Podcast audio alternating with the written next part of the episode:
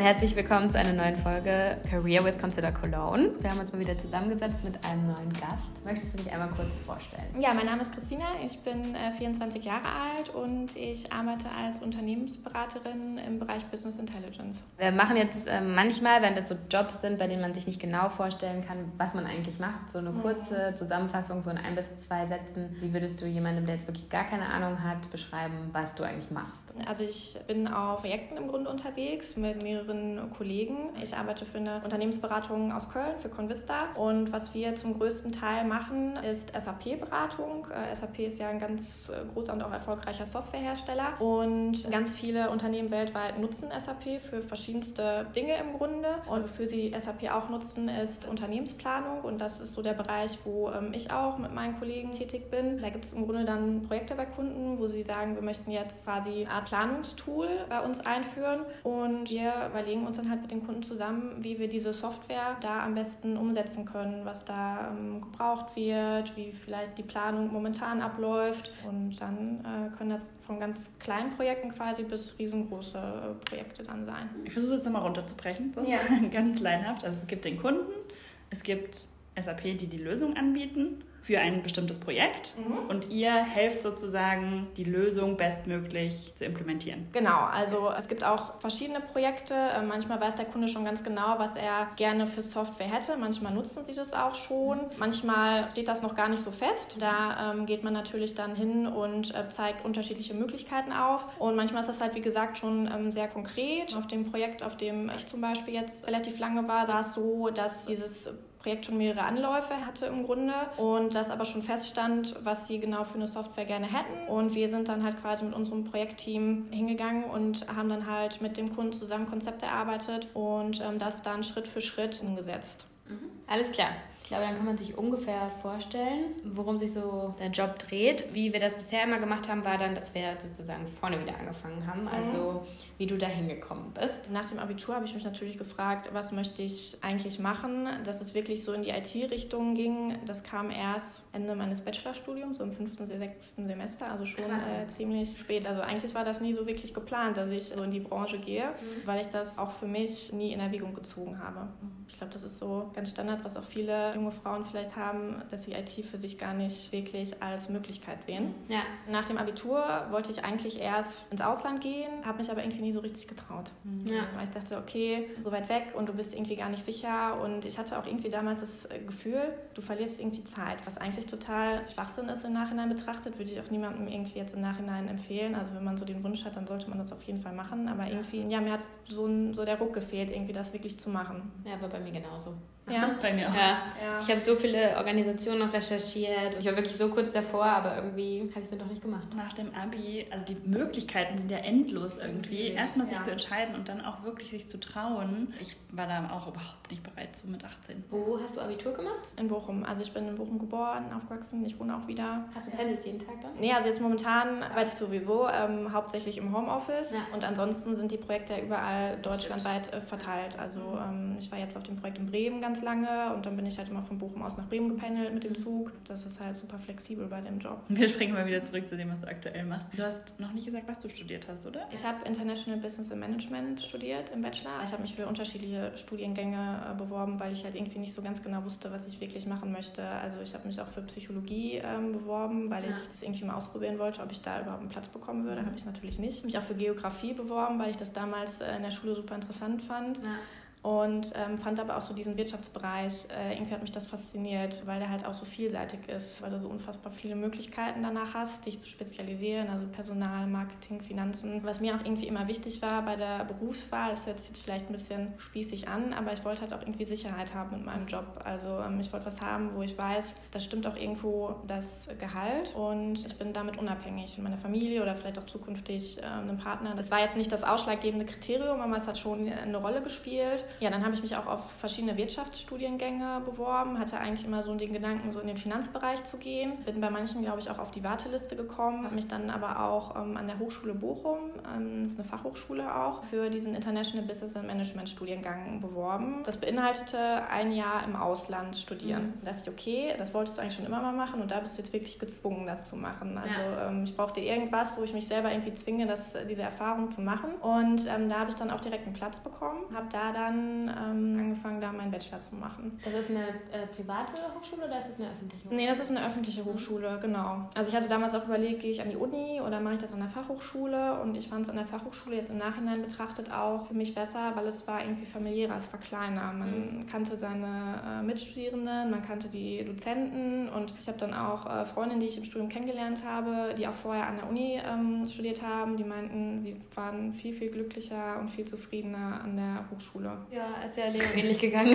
ja. ja. Typsache, glaube ich. Ja, total. Ja, komplett ja. Typsache. Was würdest du sagen, muss man gut können für deinen Studiengang? Woran sollte man Spaß haben? Generell sollte man sich natürlich für wirtschaftliche Themen irgendwie interessieren. Also das Grundstudium, hieß jetzt International Business and Management, im Grunde war es aber auch Betriebswirtschaftslehre, mhm. umfasst ja Personal, Marketing, Wirtschaftsmathematik, Recht. Also man muss schon sich darüber bewusst sein, dass man erstmal durch alle Fächer einmal durch muss, auch wenn man sich jetzt vielleicht schon von Beginn an weiß, ich möchte aber eigentlich in den Personalbereich gehen oder ich möchte eigentlich Marketing machen. Also es gibt ja so eine bestimmte Richtung, so European Management, International Management, mm. Business. Also das ist immer ein großer Teil BWL. Ne? Also das ist auch, finde ich, total verwirrend, wenn man nach der Schule kommt. Man sieht diese ganzen Studiengänge, die alle unterschiedlich heißen, aber im Grunde sind die doch alle, glaube ich, ziemlich ähnlich am Ende. Ist ja dann eigentlich einer dieser Studiengänge. Ich sehe das immer als Vorteil, wenn man mit vielen Möglichkeiten startet und dann vielleicht erst gegen Ende des Studiums entscheiden muss, wo es hingeht, was man wirklich mhm. möchte, weil viele das ja nicht wissen nach dem Abi.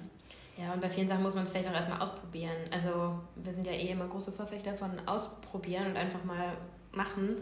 Weil es kann ja sein, dass man vorher denkt, das mag man gar nicht gerne, aber wenn man es dann einmal macht oder nochmal macht, dann ist es ja vielleicht auf einmal ganz anders. Also ich fand zum Beispiel im Studium immer ein bisschen doof, dass ich vieles machen musste, wo ich schon wusste, dass es mich nicht interessiert.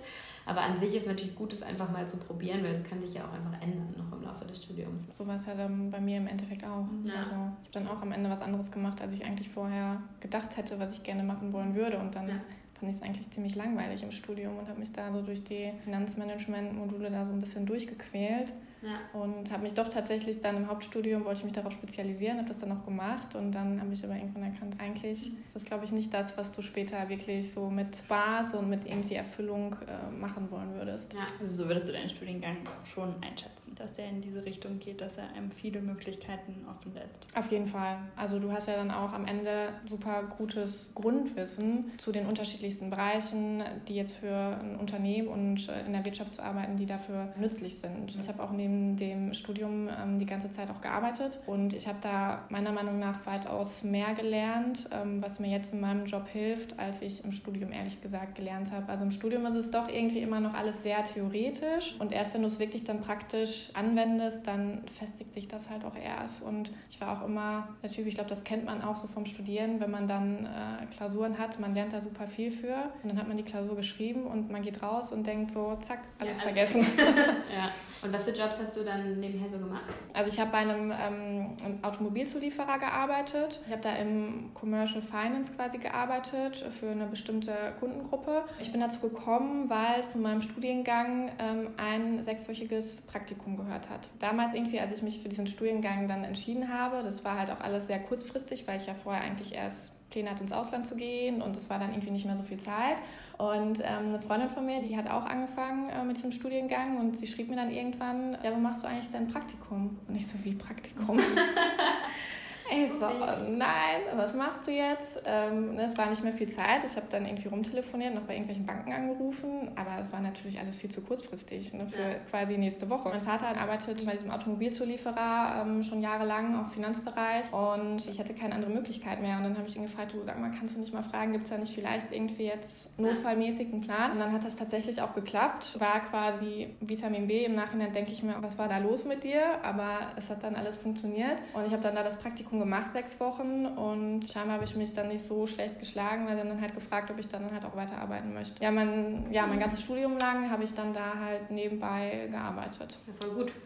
Und du hast vorhin so angedeutet, dass man auch ein Auslands Jahr machen musste in deinem Studium? Also ich habe damals den Studiengang mit dem Schwerpunkt Englisch gewählt. Das heißt, ich musste an eine englischsprachige Universität gehen und wir hatten verschiedene Partnerunis. Irgendwann sind wir mal mit ein paar ähm, Freundinnen rübergeflogen und haben uns ein paar Unis angeschaut. Meine Partneruni war halt auch in Manchester. Es gab dann im Grunde verschiedene Möglichkeiten im Studiengang. Also entweder du konntest quasi im fünften, sechsten Semester gehen und dann da quasi deinen Bachelor weitermachen, einfach Credits sammeln, ähm, die dann später angerechnet wurden an deinen Bachelor. Oder du konntest dein, deine Bachelorarbeit, dein Kolloquium, alles vorher fertig machen in ähm, Deutschland und konntest dann im siebten, achten Semester rübergehen und dort entweder deinen Bachelor machen auch oder direkt deinen Master. Ich habe dann lange hin und her überlegt, weil es halt für diesen Bachelorstudiengang dann auch ähm, Erasmus-Plätze gab. Das heißt, da wären dann die Studiengebühren übernommen worden, weil Studieren in England ist jetzt halt auch nicht wirklich günstig. Jetzt im Vergleich zu Deutschland, auch die ganzen Kosten, die du hast mit Wohnung und äh, Lebensunterhalt quasi, da kommt schon einiges zusammen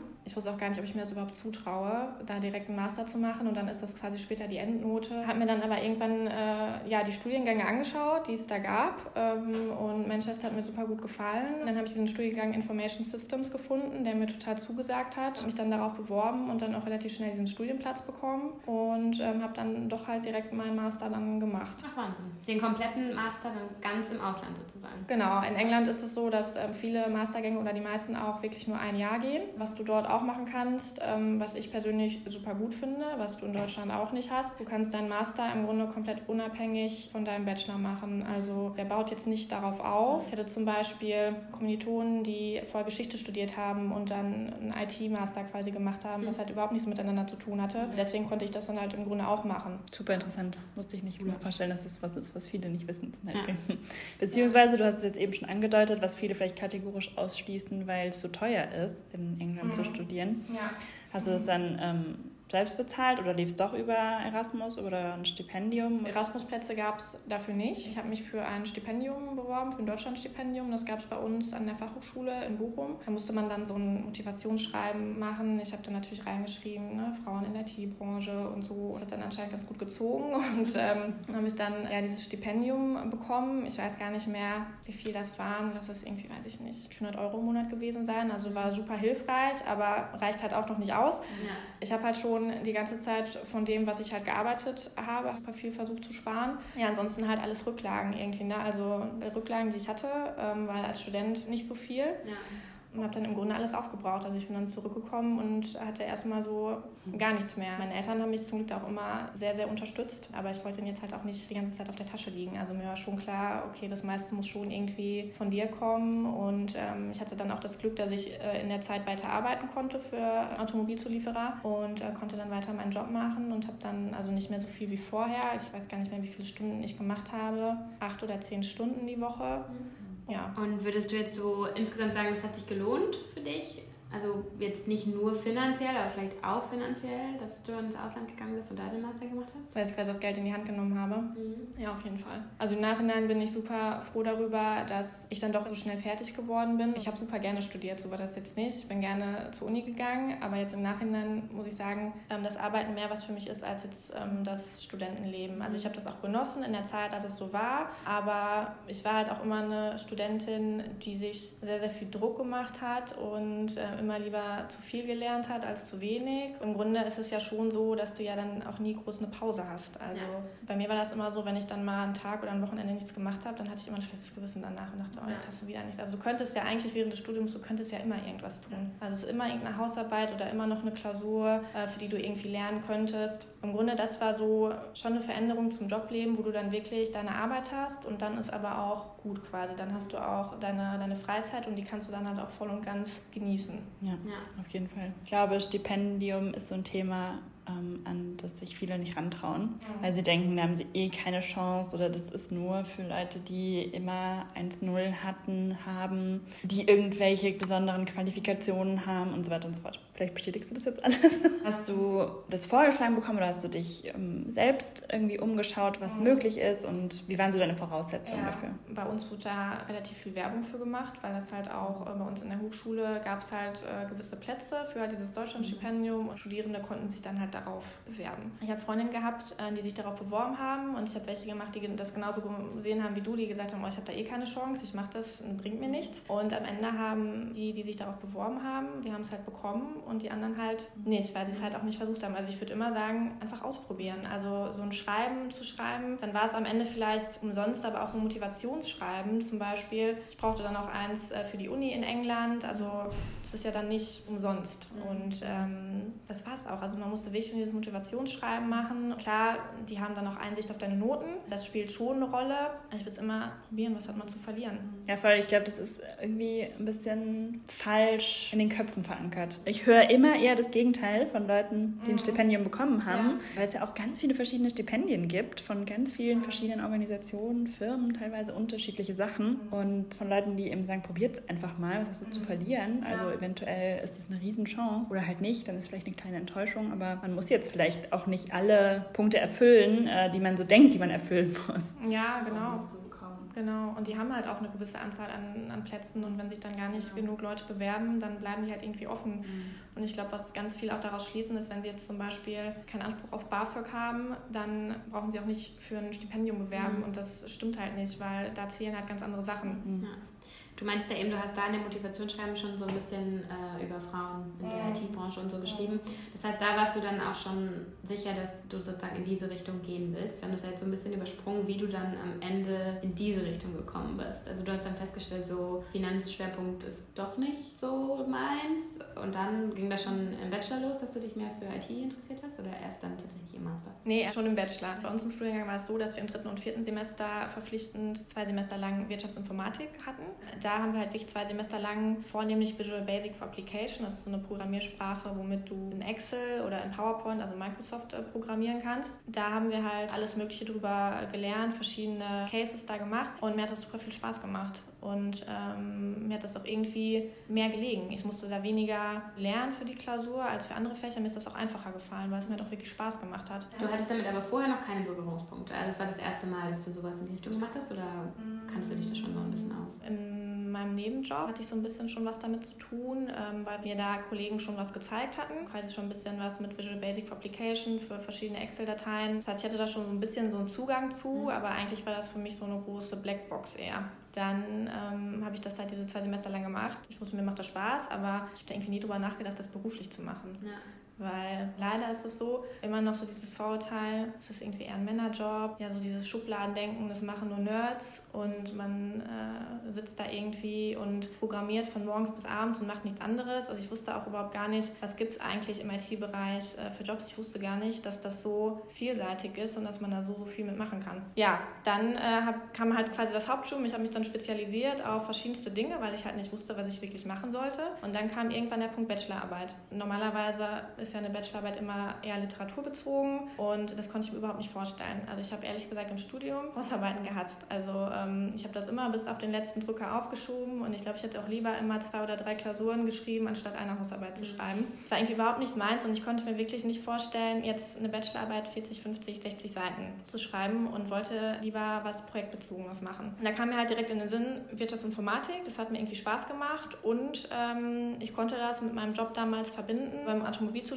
Es ist auch so, du hast dann verschiedene Teile, die du herstellst. Kennt das ja vielleicht, wenn man ein Auto irgendwie bestellt, dann äh, kannst du das in verschiedenen Farben und verschiedenen Ausführungen und was weiß ich. Und so kommen tausende an Teilen zusammen. Und die äh, haben wir damals immer in so einer Excel-Datei getrackt. Ich musste da täglich mitarbeiten, weil das so meine Aufgabe war. Und diese Datei wurde irgendwann so lang und so groß, dass die unfassbar langsam war. Mich hat das dann irgendwann so genervt. Und dann kam halt das mit der Bachelorarbeit und ich dachte, aber da muss es doch irgendwie eine andere Möglichkeit geben. Und habe dann meinen Professor gefragt, ich habe meinen äh, Chef damals gefragt, ob es da nicht eine Möglichkeit gibt. Und die waren dann natürlich total begeistert von, weil sie dachten, ja cool, da haben wir dann vielleicht eine andere Option. Mhm. Und im Grunde ähm, ja, haben wir uns dann dazu entschieden, eine Datenbank aufzubauen mit Microsoft Access. Also das ist quasi die Software von Microsoft, mit der du Datenbanksysteme aufbauen kannst. Ich hatte davon vorher gar keine Ahnung. Ich wusste überhaupt nicht, was das war. Und naiv, wie ich irgendwie damals war, dachte ich auch, ja komm, das wird schon, du hast ein halbes Jahr Zeit. Und ähm, bin dann in die Bibliothek gelaufen, habe mir zwei Bücher ausgeliehen. Ja, habe dann angefangen, so eine Datenbank aufzubauen. Und dann wurde das das relativ schnell sehr, sehr komplex. Dann stand aber für mich irgendwann so in der Zeit fest, boah, macht das so viel Spaß. Es gibt da so viele Möglichkeiten, warum machst du das nicht beruflich? Und dann ja. habe ich ja diesen Masterstudiengang auch entdeckt. Ich gedacht, okay,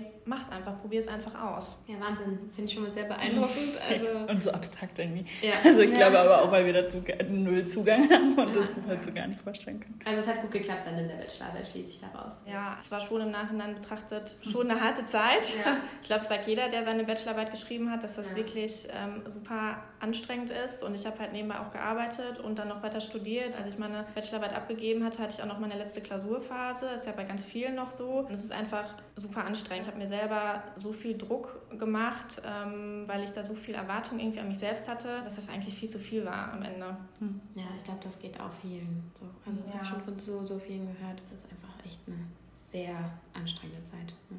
Ja. Aber hat sich ja dann wahrscheinlich gelohnt. Aber hat sich gelohnt am Ende. Irgendwie bin ich dann äh, in den IT-Bereich irgendwie äh, darauf aufmerksam geworden und da dann jetzt auch am Ende gelandet, ja. War das sehr schwierig, beziehungsweise schwieriger, in England zu studieren? Ja, das war auch, ich hatte da unfassbar viel Respekt vor, weil es erstmal war, okay, Ausland, weg von zu Hause, irgendwo hin, wo du kaum jemanden kennst. Ich hatte noch das Glück, dass äh, das eine Partneruni war und viele, die vorher mit mir studiert haben, auch dahin gegangen sind. Die haben jetzt nicht den Studiengang gemacht, den ich gemacht habe, aber waren auch zumindest dort. Ich habe auch mit einer Freundin von mir dann zusammen gewohnt. Ich hatte halt natürlich auch Angst, was ist, wenn du das nicht schaffst. Das ist auch sprachlich. Ich war jetzt auch nie ein Englischprofi. Es war immer damals irgendwie versäumt, auch quasi zu Schulzeiten noch auch wirklich Vokabeln zu lernen. Und das sind dann so Sachen, die man dann später merkt. Dass ja. äh, man lernt super viel im Englischen, wie du wissenschaftliche Texte schreibst, aber du lernst da nicht, dich vernünftig mit Leuten wirklich zu unterhalten. Also Smalltalk zum Beispiel zu führen. Und ähm, in England kommt dann noch dazu, dass je nachdem, wo man da ist, und in Manchester ist das so, dass dann super viele Leute einen richtig starken Dialekt aussprechen, mhm. die du dann kaum verstehst. Und ich weiß noch an meinem ersten Tag an der Uni, ähm, da hatten wir auch teilweise schon Gruppenarbeiten.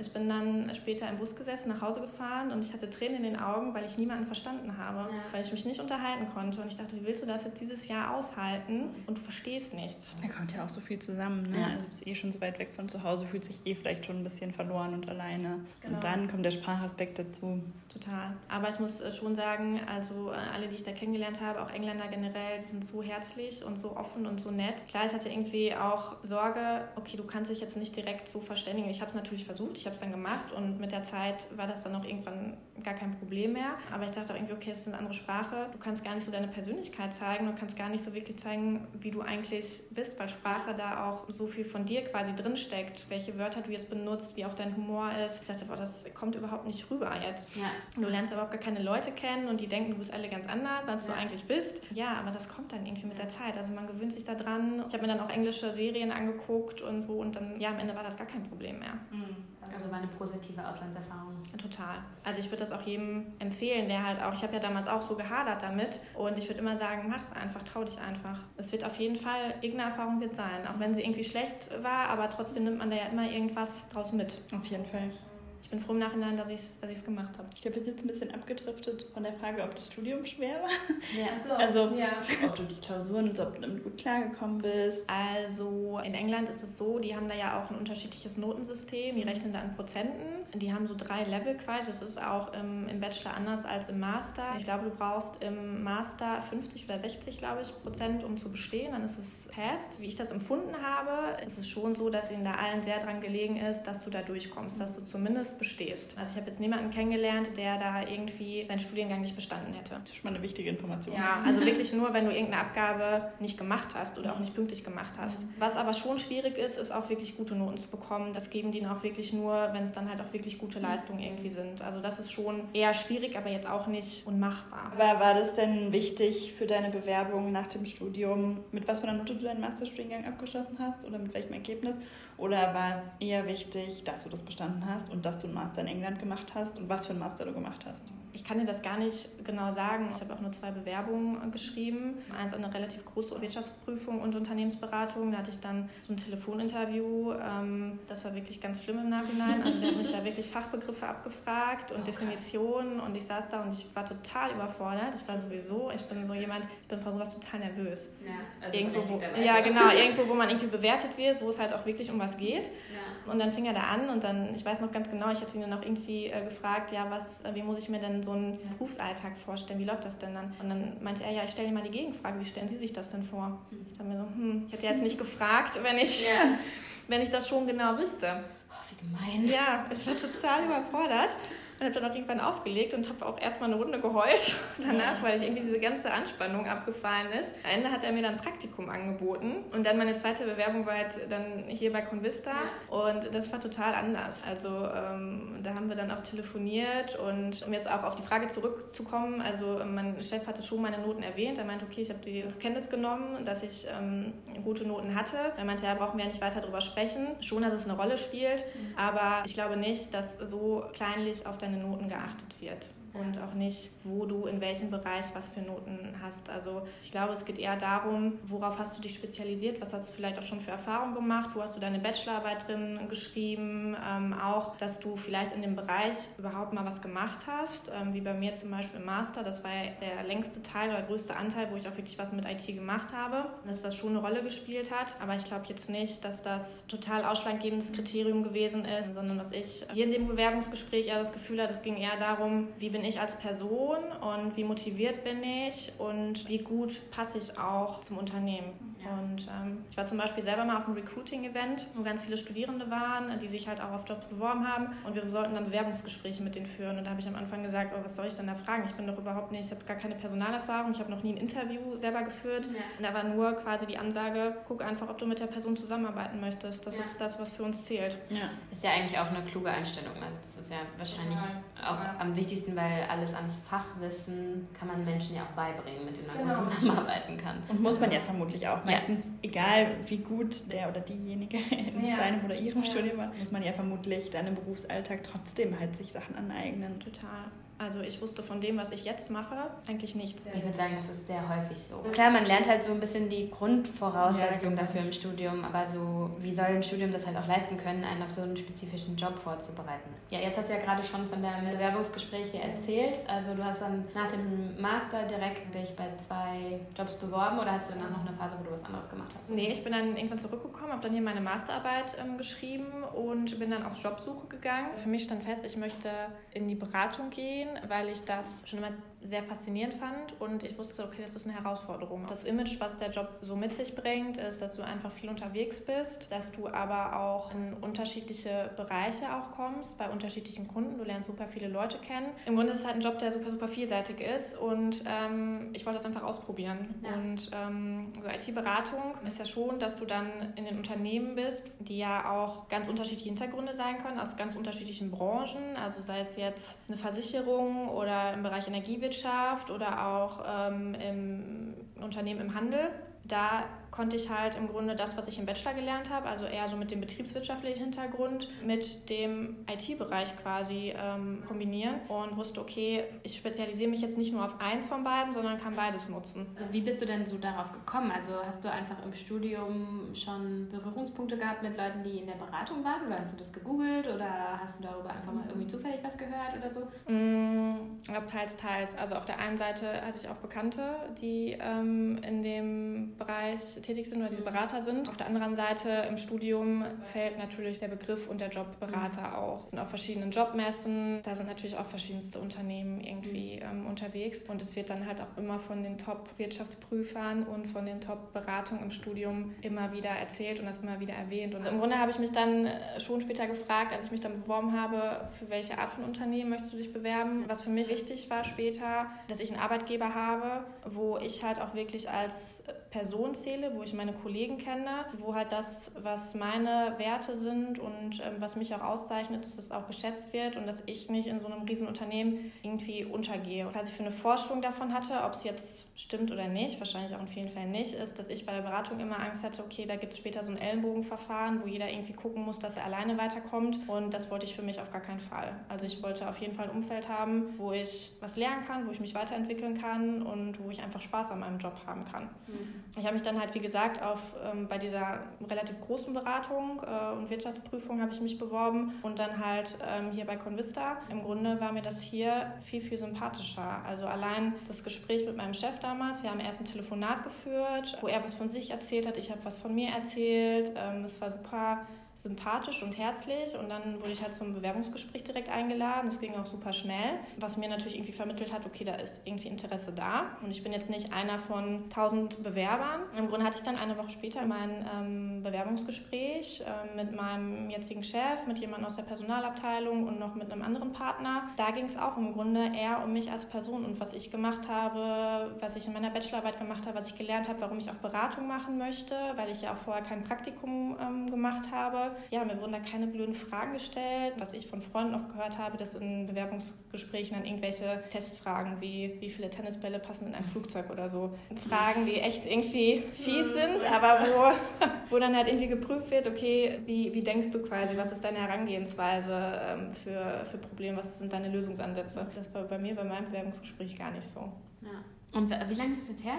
dass du dich hier beworben hast? Also wie lange arbeitest du ähm, schon? Fast zwei Jahre. Okay, ähm, du hast es zwar jetzt schon so angedeutet, dass dein Arbeitsalltag sehr vielseitig ist. Mhm. Aber vielleicht kannst du ja einfach Einblicke geben in verschiedene Sachen, die du immer wieder machst oder wie so manche typische Tage aussehen oder wie so ein typischer Kundenbesuch aussieht. Oder, oder, mhm. oder.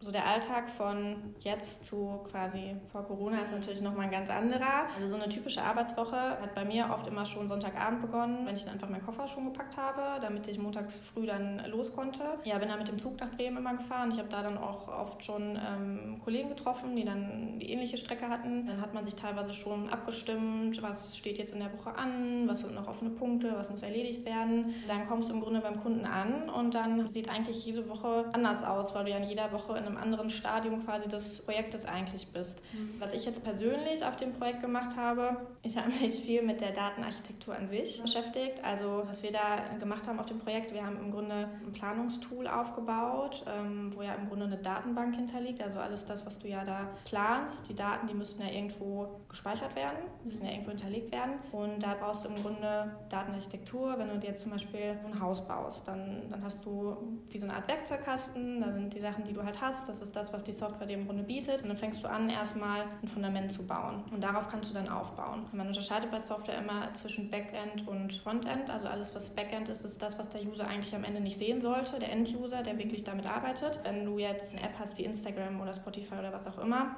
dann hast du ja da verschiedene Einstellungen, alles das, was du siehst, das ist ja alles, irgendjemand hat sich ja da Gedanken im Hintergrund gemacht und hat das irgendwie programmiert mhm. und irgendwie eingestellt. Und das ist alles, was im Backend ist und das, was man sieht als User, das ist im Grunde das Frontend. Und ich habe mich dann am Ende eher mit den Frontend-Themen beschäftigt, also äh, die Berichte, die dann der Fachbereich später nutzt, um seine Daten zu erfassen, solche Einstellungen dann. Im Grunde ja, nutzt du die Zeit vor Ort dann mit deinen Kollegen, weil da ja auch viele aus unterschiedlichen Städten kommen, das heißt, die siehst du ja sonst auch nicht, um dann in Abstimmung zu gehen, gemeinsame Dinge zu erarbeiten. Ich habe zum Beispiel auch Schulungen gehalten beim Kunden, habe dann das Tool gezeigt, wie das funktioniert, dann Testphasen begleitet, wo der Kunde dann den jeweiligen Status testet und dann sind natürlich da immer oft dann auch nochmal ein paar Fehlerchen drin, da muss man nochmal drüber gehen, das nochmal anpassen. Ja, das habe ich dann meistens immer montags bis donnerstags, war immer so in der Regel ist man vor Ort beim Kunden und dann mhm. kommt man donnerstags nach Hause. Freitags ähm, konnte ich dann entweder von zu Hause aus arbeiten oder ich bin dann nach Köln ins Büro gefahren, um dann auch mal Kollegen zu treffen, die ich jetzt halt nicht ähm, sonst sehe, die halt nicht mit mir auf dem Projekt sind, sich mit denen nochmal auszutauschen. Ja, und jetzt aktuell ist mehr im Homeoffice einfach? Genau, also seit Mitte März ähm, arbeite ich fast ausschließlich im Homeoffice, weil halt bei Kunden auch ähm, eher so die Regel ist, nur ins Office kommen, wenn es wirklich notwendig ist. Mhm. Und klar sind dann halt auch Berater, die viel reisen, die viel unterwegs sind. Da ist natürlich auch der erste Gedanke, die eigenen Mitarbeiter zu schützen. Ja. Und deswegen arbeiten wir eigentlich seitdem im Homeoffice durch Mobiltelefone, durch alles, was du, was du kennst, wie, weiß ich nicht, Microsoft Teams, alle Kommunikationsmittel Hilfsmittel, die du da zur Verfügung hast. Das ist eigentlich alles gar kein Thema mehr. Gott sei Dank. Genau, Gott sei Dank. Im Grunde konnten wir unser Projekt genauso fortführen, wie es halt dann im März leider sehr, sehr abrupt dann auch vor Ort geendet hat. Sehr gut.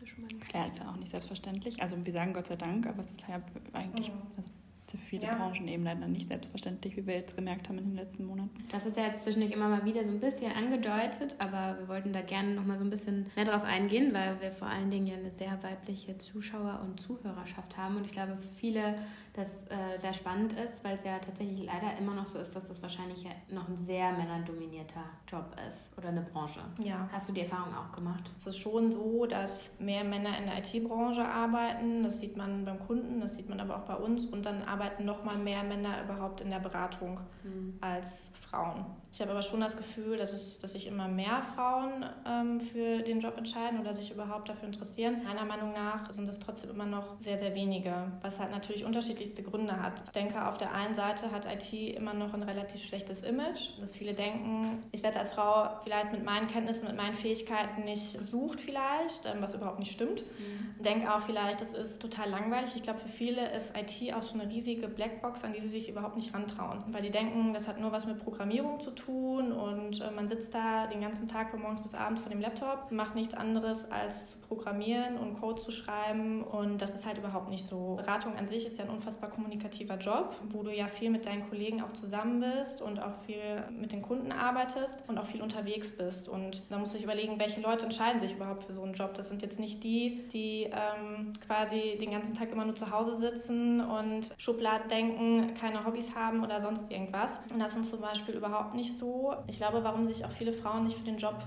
entscheiden, ist, ähm, weil sie da für sich noch nicht so die Vereinbarkeit zwischen Familie und Job sehen. Hm, ja, das wollte ich auch noch fragen. Also wenn es dir nicht so persönlich ist, ob äh, du da auch dir vorher schon Gedanken gemacht hast oder ob du von Anfang an gesagt hast, okay, das mache ich eh nur ein paar Jahre mhm. und dann mal gucken oder ob du gedacht hast, wird schon irgendwie gehen, das zu vereinbaren oder wurde dir da vielleicht sogar vom Arbeitgeber schon von Anfang an Optionen aufgezeigt, wie das möglich ist? Also klar habe ich mich vorher gefragt, okay, wenn du jetzt ständig unterwegs bist, wie willst du das irgendwann mal in ein paar Jahren machen, wenn du dann vielleicht doch Kinder haben möchtest und Familie haben möchtest? Ist das dann überhaupt noch so möglich? Auf der einen Seite ist das später immer so eine private Frage, wie handhabt man das dann mit seinem Partner? Ähm, wer bleibt dann zu Hause und wer geht dann weiter arbeiten oder wie teilt man sich das dann vielleicht auch auf? Und da habe ich auch gedacht, geht das überhaupt? Ist das überhaupt möglich? Es gibt halt bei uns auch Kolleginnen und Beraterinnen, die halt halt auch Mütter sind, mhm. die, ähm, die das schaffen, die das vereinbaren können, die halt auch mit ihrem Partner dann sich abstimmen müssen und ähm, es ist aber möglich. Und ich glaube, das ist das Problem, was vielen nicht so richtig gezeigt wird,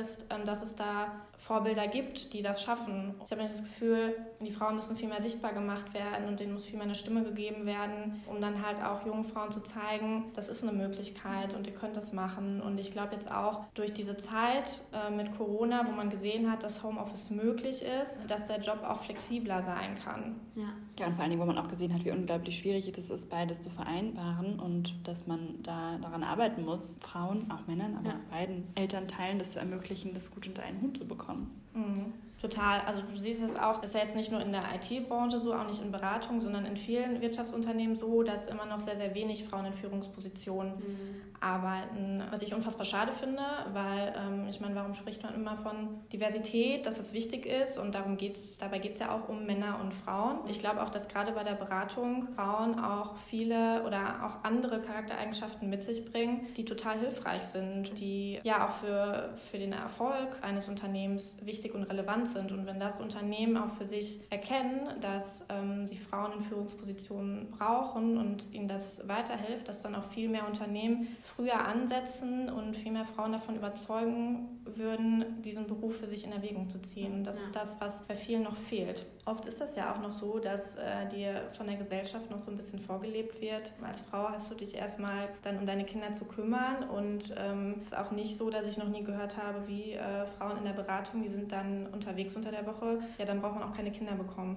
Ja. Und das ist halt so schade, weil das ist halt ein, auch ein Job, für den ich mich entschieden habe, weil mir der Spaß macht, weil mir der auch irgendwo Erfüllung gibt. Mhm. Und warum muss ich den irgendwann aufgeben, weil ich vielleicht auch eine Familie haben möchte? Ja, das ist so schade, dass es da in manchen Unternehmen noch so wenig Möglichkeiten gibt, das zu vereinbaren. Hm. Ja, vielleicht bessert sich jetzt irgendwann mal ein bisschen. Ich habe gesehen, ihr habt auch, also wir sind hier gerade vorbeigelaufen an eurer Kita. Genau. also ja. wir sind tatsächlich dann auch jetzt vor Corona ähm, viele Eltern gewesen, die ihre Kinder mitgebracht haben quasi. Genau, wir haben hier äh, eine Kita bei uns im Büro. Das ist immer sehr süß, äh, wenn dann die Eltern ihre äh, kleinen Schätze quasi mitbringen, sind dann hier betreut von zwei Erzieherinnen und können die dann halt morgens dahin bringen und dann nachmittags wieder abholen oder der Partner, ja. je nachdem, wenn man dann selbst unterwegs ist. Mega. Das muss so eine Erleichterung sein. Gibt es da noch irgendwas, was du gerne noch loswerden möchtest, was dir wichtig ist, noch zu sagen? Also was ich wichtig finde, auch weil es mir damals so ging, als ich quasi zwischen der Phase nach Schule Richtung Job und Studium gegangen bin, ist, dass man sich quasi, wenn man zwischen Schule und Studium, wenn man vor dieser Entscheidung steht, dass man sich nicht vor diesen vielen Möglichkeiten und vor diesen vielen unbekannten Dingen beirren lassen sollte, sondern dass man auch einfach mal ja, über den Tellerrand hinausschaut und vielleicht auch sich Dinge anguckt, die man für sich eigentlich gar nicht so in Erwägung gezogen hätte. Ja, und dass man sich halt auch einfach traut. Mhm. Ne, dass man einfach, ich meine, was, was soll im schlimmsten Fall passieren, wenn man jetzt zum Beispiel auch denkt, eine Beratung ist vielleicht gar nichts für mich, weil ich will nicht ständig unterwegs sein, ich traue mich das vielleicht gar nicht, vielleicht ist das nichts für mich. Ja, dann vielleicht einfach mal ausprobieren und wenn man irgendwie ab irgendeinem Punkt merkt, das ist eigentlich gar nichts für mich, ähm, ich bin ja nicht der Typ für, ja, dann sucht man sich was anderes, dann ist es doch nicht schlimm. Also, ja, auf jeden Fall, ja. Ja, das cool. war schon ein bisschen in die Richtung der Erfolgsfrage.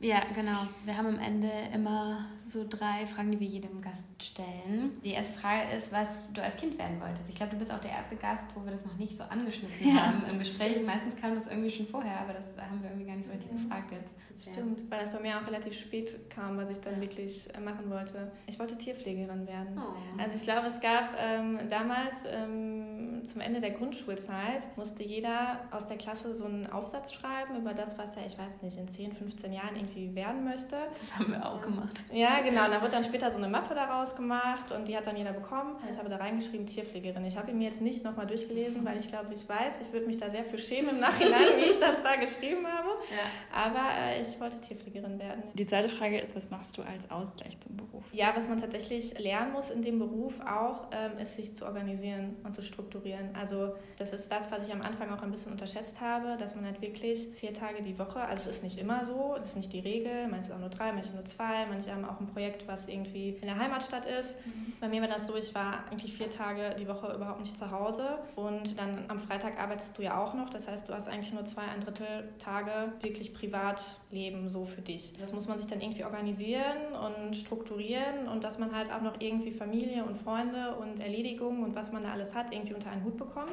Und ich hatte zum Beispiel auch das Glück, dass meine Familie und meine Freunde da immer sehr, sehr viel Verständnis dafür gezeigt haben, dass ich dann halt auch jetzt nicht unter der Woche immer Zeit habe. Das ist schon eine Umstellung am Anfang. Mhm. Aber es ist auch eine Gewöhnungssache. Also du hast schon Freizeit? Ich habe auf jeden Fall Freizeit. Ja, definitiv. Und es ist ja auch so, ich habe zum Beispiel bei mir auch äh, die Erfahrung gemacht, ich habe jetzt bei meinem Arbeitgeber auch ähm, so viele herzliche und nette Menschen kennengelernt. Das ist ja auch nicht nur, dass du dann quasi mit Arbeitskollegen vor Ort bist, das sind halt auch Freunde geworden. Ja. Und dann geht man mal abends was essen und dann unterhält man sich auch nicht nur über die Arbeit, sondern auch über private Dinge. Und so sind mir meine Kollegen zum Beispiel auch total ans Herz gewachsen und ja. äh, da freut man sich auch darauf, dann abends mit denen nochmal irgendwie loszuziehen und nochmal Zeit zu verbringen. Ja, genau. Aber du hast es gar nicht, glaube ich, gesagt, nee, was genau, du eigentlich, genau, was, was ich eigentlich mache. Genau. Ich habe jetzt mal Freunde-Treffen rausgehört. Genau, ja. genau. Also was äh, mir immer sehr, sehr wichtig ist, ist ähm, Zeit halt mit meiner Familie zu verbringen, mit meinen Freunden zu verbringen, mit meinem Freund zu verbringen. Was mir auch hilft, ist auch in stressigen Phasen, wo ich wirklich das Gefühl habe, so manchmal hat man ja auf dem Projekt so eine Phase, die wirklich anstrengend ist, mhm. wo man das Gefühl hat, bei mir wächst gerade alles über den Kopf. Mhm. Ich habe so gelernt in den letzten Jahren auch einfach darüber zu reden mhm. und das einfach auszusprechen und auch ähm, das meiner Familie zu erzählen, meinen Freunden zu erzählen. Ich habe das früher nicht so viel gemacht. Ich war eher so eine Person, die sehr, sehr viel mit sich selbst ausgemacht hat. Aber mir hilft das jetzt mittlerweile ungemein, einfach drüber zu reden ja. und äh, das einfach rauszulassen. Und dann geht es einem danach auch, oder bei mir zumindest, mir geht es danach immer besser. Ja. Hm. Letzte Frage ist, was es für dich bedeutet, erfolgreich in deinem Beruf zu sein. Also was für mich Erfolg bedeutet oder was so für mich Momente sind, wo ich am glücklichsten bin mit meinem mhm. Job, ist, wenn ich merke von Seiten des Kunden, dass die wirklich zufrieden sind mit dem, was du machst, dass die sich darüber freuen, dass sie für sich erkennen, dass das, was du da machst, dass denen das im Berufsalltag hilft, mhm. dass denen das ihre Arbeit erleichtert, wenn die dir wirklich positives Feedback geben, wo du dann auch wirklich merkst, weil das, was ich da tue, das hilft auch wirklich Leuten und ja. das mache ich auch so gerne an dem Job. Und ähm, auf der anderen Seite ist dann halt auch das Feedback, was du dann halt auch von deinen Kollegen bekommst. Bei der Beratung ist es ja so, du gehst ja von Projekt zu Projekt und du musst quasi immer wieder neu auf ein Projekt kommen. Es ist nicht selbstverständlich, dass du, wenn jetzt ein neues Projekt kommt, dass du da automatisch für ähm, vorgesehen bist, sondern es kommt natürlich auch darauf an, dass deine Kollegen mit dir arbeiten möchten und auch gerne mit dir zusammenarbeiten möchten. Und ähm, wenn du da halt Feedback bekommst, dass äh, Kollegen mit dir auf Projekten arbeiten wollen, dann ist das halt auch ein super Feedback und zeigt dir halt auch, okay, das, was ich mache, das scheint gut zu sein und ja. äh, ne, zeigt dann halt auch, dass man da irgendwie erfolgreich ist. Hm. Ja. Schön, schön. Ich liebe diese Frage. Ja. Dann würde ich sagen, vielen Dank, dass du dir die Zeit genommen hast, alle unsere Fragen beantwortet hast. Ja, vielen Dank auch für eure Zeit. Kann man dich irgendwie kontaktieren oder kann man jemanden von Convista irgendwie kontaktieren, wenn man noch Fragen hat zu dir, deiner Laufbahn oder eurem Unternehmen? Klar, wenn jemand Fragen hat oder ähm, da noch gerne mehr darüber wissen möchte, kann man mich im Grunde immer anschreiben über Xing oder LinkedIn oder sonst direkt bei Convista zum Beispiel melden, wenn man äh, da irgendwie Interesse hat und Fragen hat. Da haben auch immer Leute ein offenes Ohr für einen und freuen sich, wenn man sich meldet. Vielen Dank. Dann haben wir jetzt noch eine tolle Verabschiedung. Tschüss mit Ö. Ciao, Kakao. Vielen Dank.